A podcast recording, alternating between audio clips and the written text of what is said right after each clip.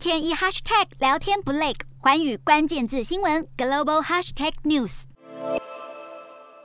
浓烟不断往天上窜，在俄军空袭之下，乌克兰多座城市都被轰炸，造成平民大量死伤。对此，美国总统拜登痛批俄罗斯总统普丁是战犯，并表示普丁是凶残的独裁者。拜登也表示，普丁正为他的侵略付出代价，因为很多一向保持中立的国家纷纷硬起来制裁俄罗斯。另外，美国国务卿布林肯也表示，他同意拜登对于普丁是战犯的说法。对此，俄方愤怒回应，表示拜登的说法不可饶恕。不过，很显然，英国并不认同俄罗斯的说法。英国外交大臣特拉斯透露，有非常强而有力的证据证明乌克兰出现了战争罪行，而且普丁就是背后主使。